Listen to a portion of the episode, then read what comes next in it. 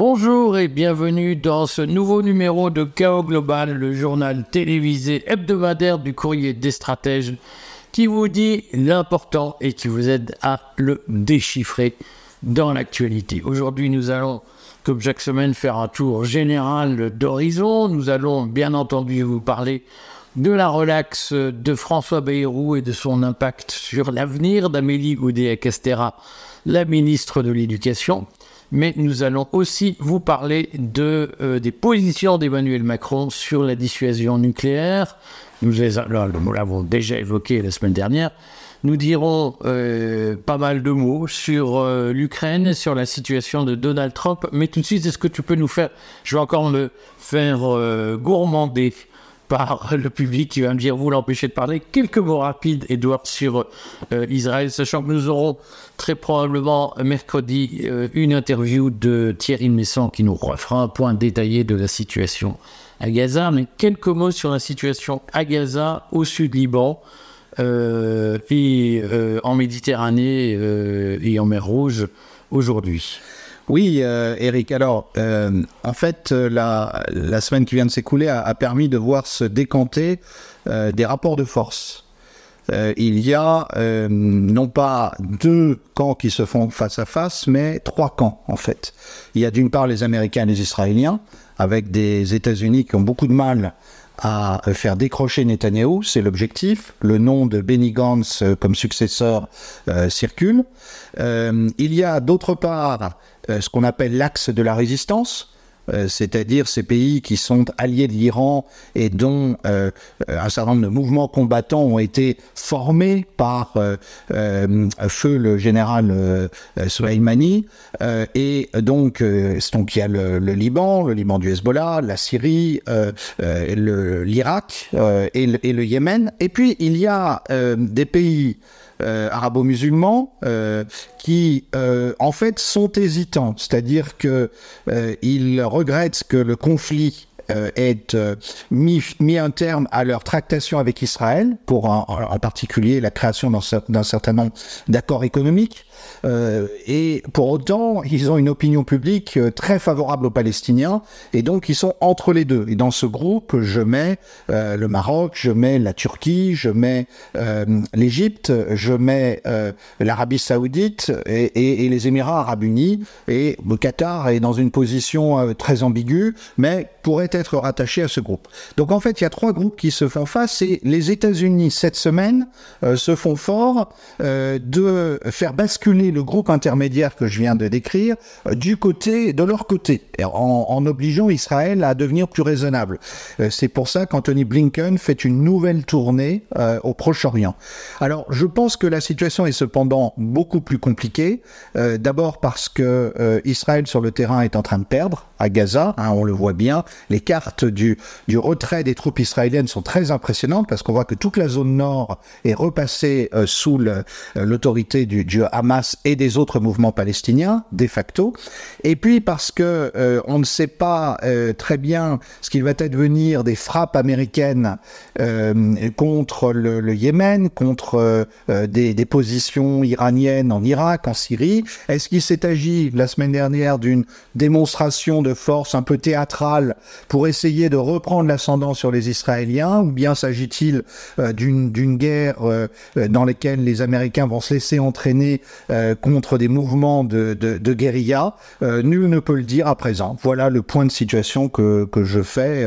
Euh, mais ce qui est intéressant, ce sont ces rapports de force avec très clairement Israël et les États-Unis qui sont sur la défensive.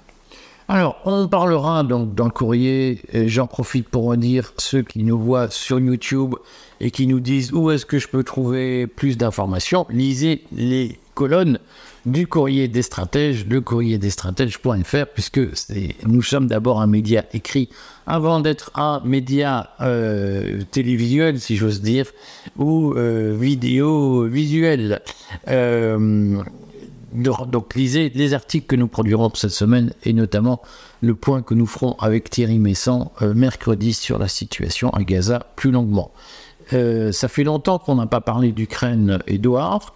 Or, le Conseil européen qui s'est réuni jeudi dernier a parlé d'Ukraine, a tranché sur l'Ukraine. En réalité, il s'agissait d'un Conseil européen extraordinaire, comme d'habitude, la presse mainstream en France en a très peu parlé car euh, la presse mainstream, le cartel de la presse subventionnée, euh, adore vous endormir et vous hypnotiser sur les questions européennes pour faire comme si elles n'existaient pas et comme si elles n'étaient pas déterminantes. Mais le Conseil européen de jeudi dernier s'est réuni pour forcer notamment euh, l'accord de Viktor Orban, le Premier ministre hongrois, euh, au plan de financement de l'Ukraine présenté par l'Union européenne et ce Conseil a statué en faveur d'un plan de financement de 50 milliards d'euros d'ici à 2027, notamment pour payer les fonctionnaires ukrainiens et pour assurer au jour le jour le fonctionnement de l'État ukrainien euh, mis en situation de, de banqueroute euh, par la guerre qui coûte extrêmement cher, cette guerre que euh, Zelensky mène contre vents et marées, y compris contre le bon sens même qui recommanderait, qui lui recommanderait de négocier la paix. Mais nous en avons suffisamment parlé très régulièrement. L'axe anglo-saxon, anglo-américain, s'oppose aux négociations de paix donc, le Conseil européen de la semaine dernière, on nous a dit qu'il devait parler d'agriculture, en réalité, il se réunissait sur l'Ukraine, a prévu le financement euh, de l'État ukrainien jusqu'en 2027 par le contribuable européen. Les Européens s'inquiètent beaucoup, on va en dire quelques mots, de l'arrivée probable de Trump au pouvoir et de l'incidence que cette arrivée aura sur le soutien à l'Ukraine. Mais Edouard, concrètement, quelle est la situation militaire sur le terrain en Ukraine, puisque je vois de temps en temps ce matin encore le monde expliquer que l'Ukraine était en train d'ouvrir des brèches dans le front russe, euh, que les Russes se heurtaient à une résistance farouche des Ukrainiens qui les arrêtaient. Quelle est la situation sur le terrain? Juste une précision, Eric, sur le Conseil européen. Il semble qu'en échange de son vote, euh, Viktor Orban ait obtenu enfin la sécurisation euh, des fonds auquel il a droit de par le plan de relance. Euh, ça n'a pas été clamé dans les médias, euh, mais euh, c'est, si j'ai bien compris en écoutant l'une de ses interventions, ce qu'il a obtenu. Alors je, j'en, profite pour dire, puisque Edouard ouvre un nouveau tiroir, que le, problème qui se posait au Conseil européen était effectivement que l'Union européenne bloquait la part de la Hongrie dans le grand plan de 700 milliards qui avait été ouvert pour financer le Covid et l'après-Covid, et que l'Union européenne faisait pression sur Viktor Orban et sur un certain nombre de mesures intérieures, notamment en lui refusant l'attribution de, sa part de quelques milliards sur ce plan à 700 milliards, et que Orban a négocié pied à pied euh, la récupération de cette somme. Fin de la parenthèse. La situation en Ukraine. La situation sur le terrain en Ukraine, euh, elle peut se, résumer en quelques euh, idées simples. La première, euh, non, il n'y a pas de brèche ukrainienne dans la, ligne russe. Au contraire, les Ukrainiens sont maintenant sur la défensive et on a un grignotage russe euh, qui euh, n'est pas très spectaculaire, mais malgré tout, si on compare les cartes à un mois d'intervalle, on voit que les troupes russes avancent à plusieurs points du front. Euh, en revanche, ce qui se passe, effectivement, c'est peut-être là-dessus que s'appuie le journal du soir que tu citais, c'est le fait que les Ukrainiens sont en mesure d'envoyer des drones et de commettre quelques dégâts, aussi bien en Crimée que euh, à l'arrière euh, à l'arrière du front, en particulier contre des dépôts pétroliers russes euh, dans la région de, de, de, Briansk et de Belgorod en, particulier. Alors, ils ne peuvent faire ça d'ailleurs que parce qu'ils ont un soutien satellitaire américain qui leur permet de d'identifier les objectifs. Euh, la, la, troisième chose qu'il faut dire, c'est que on a une, un déroulement de la guerre assez monotone toutes les nuits, euh, les Russes frappent systématiquement les arsenaux euh, d'armes livrées par l'Occident, frappe aussi euh, les, les, casernes euh, avec les nouvelles recrues. On, a en fait une situation où le, les pertes les plus importantes subies par l'Ukraine quotidiennement sont le fait de frappes russes contre des points de regroupement des soldats, plus que la guerre sur le front. Et on a enfin, pour effectivement peut-être effrayer les lecteurs du journal Le Monde, on a enfin une, une économie russe qui se porte beaucoup mieux que ce que avait anticipé même le FMI, qui a dû revoir à la, à la hausse ses, ses projections de croissance pour l'année 2024 en Russie, les, les portant à 2 à deux, à deux points et demi, alors que jusque-là, il avait, il avait dit environ un point. Donc on a une situation qui a l'air euh, un peu figée, mais en même temps l'échec des sanctions et euh, surtout euh, il y a une espèce de psychodrame qui est en train de se répandre dans les le narratif occidental. Pendant longtemps, on nous avait dit la, la Russie est nulle, elle va, elle va reculer. D'ailleurs, un jour, l'Ukraine va, va pousser jusqu'à Moscou. Et maintenant, on nous dit le contraire. On nous dit que euh, l'Ukraine va euh, est en difficulté, mais que le grand danger, c'est surtout que la Russie va envahir euh, une partie des pays de l'OTAN. Euh, et il y a eu un certain nombre d'articles destinés à faire peur, en particulier dans les médias allemands. Euh, voilà la situation. Alors on va reparler de la force des dissuasion dans deux minutes, mais concrètement, est-ce qu'on peut penser, face à la situation que tu décris, que la perspective d'un retour de Trump aux affaires euh, l'an prochain euh, est de nature à modifier les anticipations de la caste mondialisée, notamment en Europe, et de nature à accélérer un certain nombre d'agendas ou à pousser un certain nombre de dépenses, puisqu'en réalité, on voit bien que Biden est contraint de se mettre sur la défensive sur la question ukrainienne et sur la question israélienne face à une opinion qui manifeste un, iso un isolationnisme assez ouvert aujourd'hui. Quel, quel, est l'impact des, des perspectives de Trump?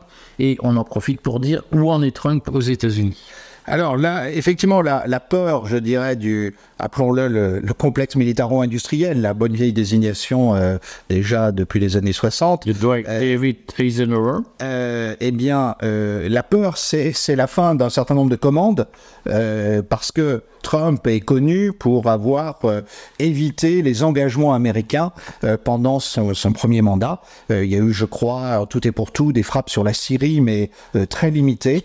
Et, et, pour le reste, il y a eu, c'est lui qui a signé le retrait d'Afghanistan. il a essayé de, effectivement, de, de, de, de resserrer la, la, la, présence militaire américaine, à la différence de ses, de ses prédécesseurs malgré tout, il ne faut pas oublier que Trump avait augmenté le budget de la défense.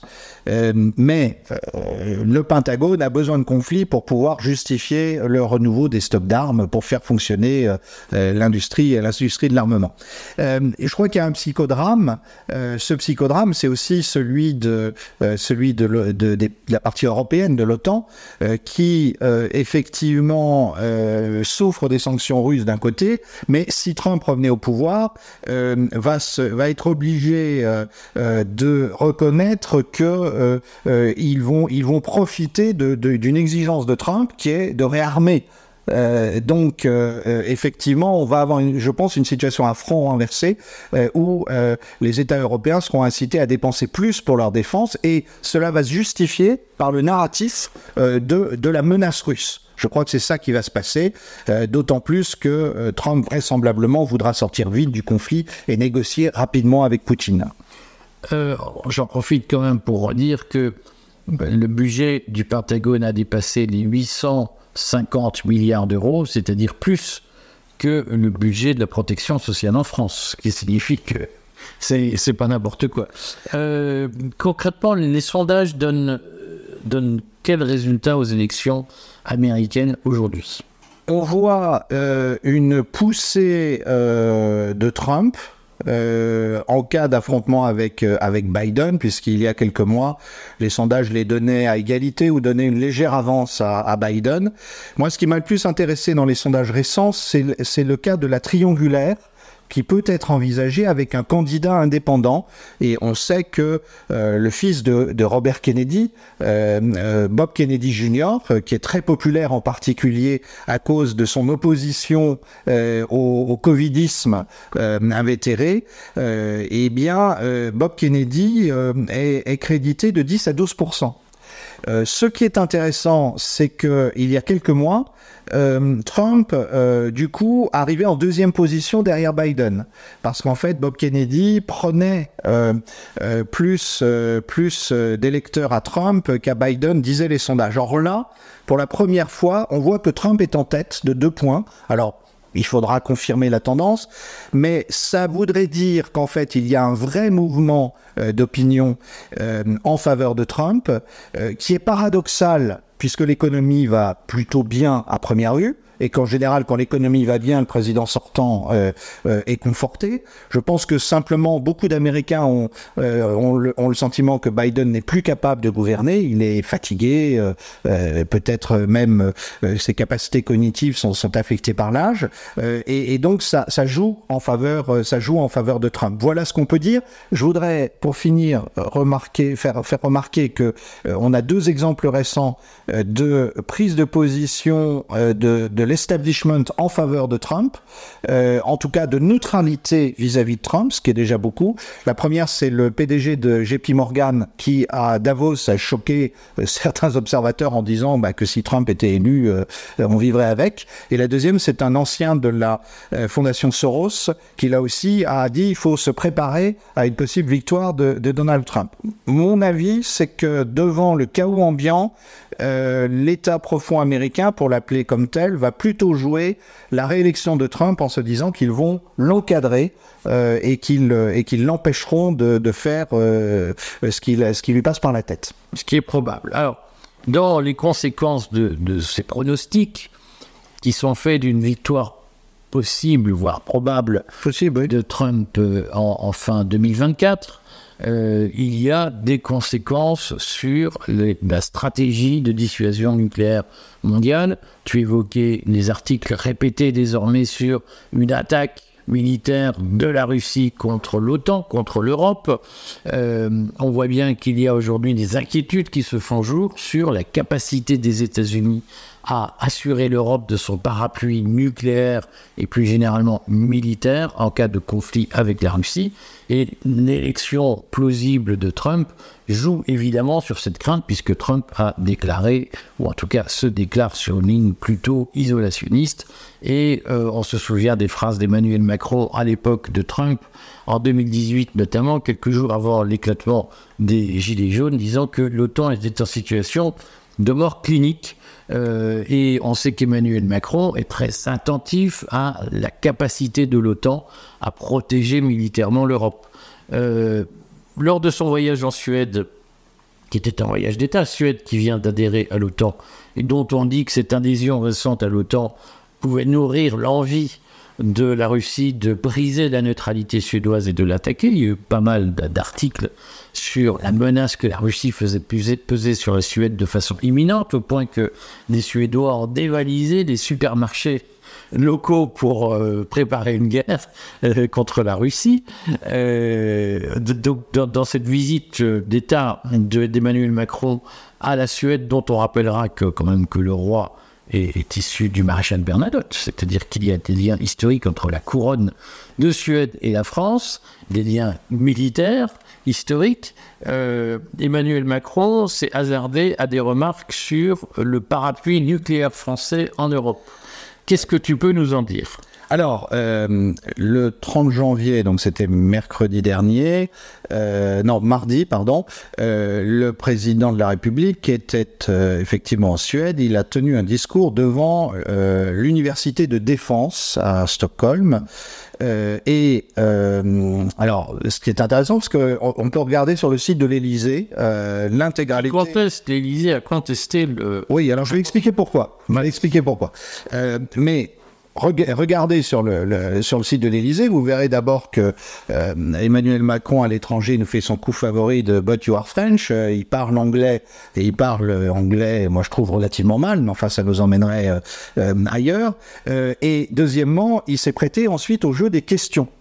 Et alors, il parlait devant un public d'élèves officiers. Et, et d'officiers. Et la deuxième question qui lui est posée, elle est un peu compliquée. Elle, elle porte sur, d'une part, la route de l'Arctique et d'autre part, la dissuasion nucléaire. Alors, elle porte en fait sur la puissance de la marine française et on sait que l'un des points forts de la France, ce sont ces sous-marins, sous-marins nucléaires, lanceurs, d'engins. Et, là, il s'agit de savoir si la dissuasion française peut être étendue à des enjeux européens. Et là, euh, c'est très intéressant. D'abord parce que Emmanuel Macron est nerveux. Euh, il n'arrête pas de, tripoter son alliance. Euh, il répond de manière un peu hésitante. Euh, mais en se référant à des choses qu'il a déjà dites, et il finit par dire que oui, à condition qu'il n'y ait pas d'escalade et dans le respect du droit international, euh, eh bien, euh, il, la, la, France a une capacité de dissuasion qui peut concerner euh, l'ensemble, l'ensemble de l'Europe. Alors, ça a été contesté parce que la formulation n'est par l'Élysée, je suppose, parce que la, la formulation n'est pas pas très très claire, mais aussi parce qu'il y a eu une bronca. D'ailleurs, nous avons fait un article, j'ai fait un article dans le Courrier des stratèges pour en parler vendredi euh, il y a eu une bronca évidemment dans les, dans les milieux euh, qui touchent à la défense en France en disant, euh, mais enfin c'est quand même une déclaration d'une portée énorme la dissuasion nucléaire qui normalement est nationale et qui serait comme ça, simplement parce que le président de la République a répondu à une question d'un élève officier suédois, qui serait portée à, à l'échelle de l'Union européenne. En fait, Emmanuel Macron, c'est pas la première fois qu'il aborde le sujet. On sait qu'il est obsédé par la souveraineté européenne et on sait qu'il avait, euh, en 2018, il avait proposé euh, aussi à l'Allemagne qu'il y ait une, extension automatique euh, de la dissuasion nucléaire française à l'Allemagne. Alors, je crois qu'en fait, on a un vrai problème, c'est que ce président de la République ne comprend pas la logique de la dissuasion, qui est forcément nationale. Et euh, j'en veux pour preuve, euh, d'ailleurs, euh, le fait qu'il revient de très loin. On sait qu'en 2008, lors de la commission Attali, son idée, c'était de supprimer la dissuasion nucléaire française parce qu'elle coûtait trop cher et que l'Allemagne n'en avait pas. Donc ça, ça en dit long. À vrai dire, je pense que c'est très imprudent ce qu'a fait Macron, puisque les Suédois l'attirent sur la route de l'Arctique, c'est-à-dire en fait sur la question d'un affrontement avec la Russie pour savoir qui contrôle euh, cette voie de passage. Et on sait qu'avec euh, un possible dégel lié au réchauffement climatique, les Russes misent sur euh, cette voie-là pour faire passer un certain nombre de, de, bateaux. Pour contourner le canal de Suez. Pour contourner le, le, canal de Suez. des voies commerciales entre la Chine et les Pour résumer, grande imprudence d'Emmanuel Macron sur le sujet, bronca dans les milieux de la défense en France et donc euh, l'Élysée euh, fait un, rectificatif un, peu, un peu gêné. En tout cas, on voit bien qu'il y a, et on y reviendra dans les semaines à venir, la tentation aujourd'hui d'un nouveau saut dans l'intégration européenne avec ce projet en ligne de mire qui est celui d'une fédération européenne. certains me disent de ne pas utiliser cette expression parce qu'elle attire certaines sympathies. Nous y reviendrons. Nous parlerons de la liste que nous contribuons à propulser dans les semaines à venir pour les élections européennes, qui est une liste citoyenne pour moins d'Europe. Et euh, nous le redisons, faites attention parce que euh, dès le 19 avril, un sommet est prévu pour changer les règles de gouvernance de l'Union européenne. Ce sommet sera partiel, il sera complété par un grand sommet européen au deuxième semestre 2024 qui devrait valider dans la pratique la disparition des États-nations à travers le renoncement à la règle de l'unanimité dans les grandes décisions du Conseil de l'Europe. Nous vous en reparlerons, mais nous vous en parlons déjà régulièrement dans les colonnes du courrier des stratèges. Je le rappelle, le courrier des stratèges.fr, suivez-nous quotidiennement. Euh, on parle de politique intérieure maintenant avec euh, cette annonce qui a été faite euh, tout à l'heure de la relaxe de François Bayrou. relax chacun en pensera ce qu'il veut. Bien entendu, on est supposé ne pas critiquer les décisions de justice et nous sommes supposés avoir confiance dans la justice de ce pays. Mais enfin, la relaxe de François Bayrou dans l'affaire des assistants parlementaires européens tombe à point nommé pour Emmanuel Macron et pour François Bayrou lui-même qui piaffe d'impatience de recouvrer un poste ministériel. Vous vous souvenez qu'en 2017, cette affaire avait éclaté. François Bayrou avait été mis en examen dans l'affaire des assistants parlementaires du, du Modem euh, au Parlement européen. François Bayrou avait dû démissionner de son poste de garde des Sceaux. Euh, François Bayrou qui a bâti une grande partie de sa carrière sur la moralisation de la vie politique. Quand on connaît personnellement François Bayrou, ça fait beaucoup rire. Euh, mais donc François Bayrou avait dû se mettre en retrait des fonctions gouvernementales durant tout le temps de l'instruction puis euh, du jugement de cette affaire.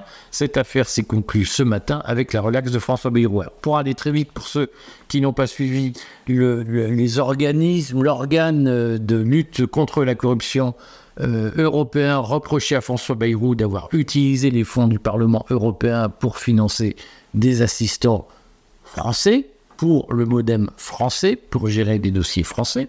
Le même procès est fait à Marine Le Pen. On verra si elle, elle est relaxée. Il y aura peut-être une jurisprudence Bayrou. Il y aura peut-être une jurisprudence Bayrou, donc on verra si pour Marine Le Pen cette euh, relaxe de François Bayrou est bon signe et lui annonce euh, une issue heureuse. On, re- on- on répétera quand même inlassablement que ces calendriers judiciaires collent tellement aux actualités politiques intérieures qu'on en vient à se poser des questions sur l'indépendance de notre justice. Mais Tu as l'esprit mal tourné. euh. Euh, Probablement, mais euh, c'est ce qui fait mon charme. Euh, dans l'affaire, euh, en tout cas, François Bayrou redevient, si j'ose dire, vierge. Il était, le, parquet avait requis contre lui trois ans d'inéligibilité. Euh, finalement, il échappe à la sanction. On verra si le parquet fait appel de cette décision ou pas. En attendant, ça ouvre les portes à François Bayrou pour remplacer Amélie Oudéa-Castéra au ministère de l'Éducation nationale, puisque tout le monde sait que François Bayrou est candidat à ce poste et que Amélie Oudéa- Oudéa-Castéra enchaîne les décisions malheureuses. Notamment vendredi, on a appris, Edouard, la démission du recteur de Paris, qui est, je crois, la 23e personnalité euh, protocolaire en France. Alors, c'est la 35e maintenant, ça a été longtemps la 19e. Mais enfin, et même avant, je crois qu'à une époque, c'était, il était dans les 10 premiers, euh, il y a 100 ans.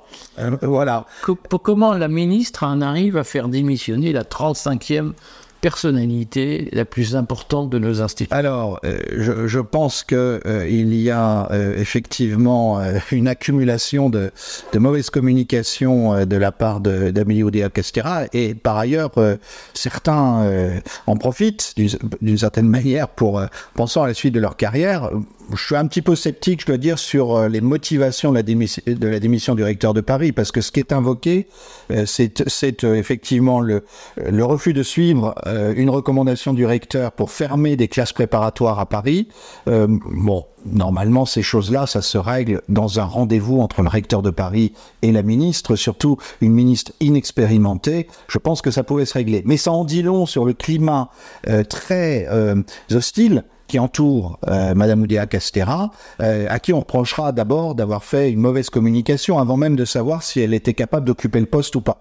Euh, je pense que moi, ce qui m'effraie dans ce qui se passe, c'est qu'au fond, on ne parle pas des vrais sujets euh, qui sont la sclérose du ministère de l'Éducation nationale, le manque d'autonomie des acteurs sur le terrain, le manque de liberté du système, la possibilité de créer de nouvelles écoles est quasiment fermée où elle, elle a lieu au compte-goutte. Euh, toujours est-il qu'effectivement, Madame Oudéa Castera, dans le cadre du, de, de la, la confirmation du gouvernement, la nomination des ministres délégués ou secrétaires d'État, euh, il se pourrait qu'elle elle saute en même temps euh, que euh, on annonce la composition définitive du gouvernement. François Bayrou a déjà été ministre de l'Éducation. Euh, il a d'ailleurs laissé plutôt un bon souvenir. Il pratiquait beaucoup la cogestion avec le SNES, Oui, dont il était proche, disait-on. c'est un, bah, c'est un, un vieux, un vieux rat de soc. Il faut, faut appeler les choses par leur nom. Donc, Il a, est quand même très catho. euh, ça n'empêche pas d'être radical socialiste aujourd'hui, de nos jours. Euh, et, et donc, euh, euh, je pense, euh, peut-être candidat pour le poste, peut-être que Guerrero s'est placé pour, euh, pour devenir ministre ou bien pour, pour devenir directeur général de l'enseignement scolaire. On verra bien dans, les, dans, les, dans les semaines qui suivent, dans les jours et les semaines qui suivent. Mais en attendant, pas pour ça que l'éducation nationale va aller mieux.